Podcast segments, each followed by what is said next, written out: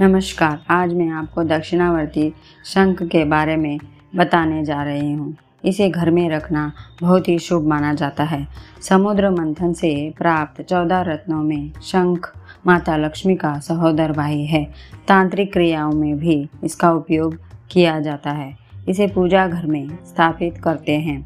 पूजा घर में दो शंख एक साथ नहीं रखना चाहिए। दक्षिणावर्ती शंख में पानी भरकर विष्णु भगवान का अभिषेक करने से माता लक्ष्मी प्रसन्न होती है। अगर आपको मेरी ये जानकारी अच्छी लगी तो ज़रूर सब्सक्राइब और शेयर कीजिए। धन्यवाद।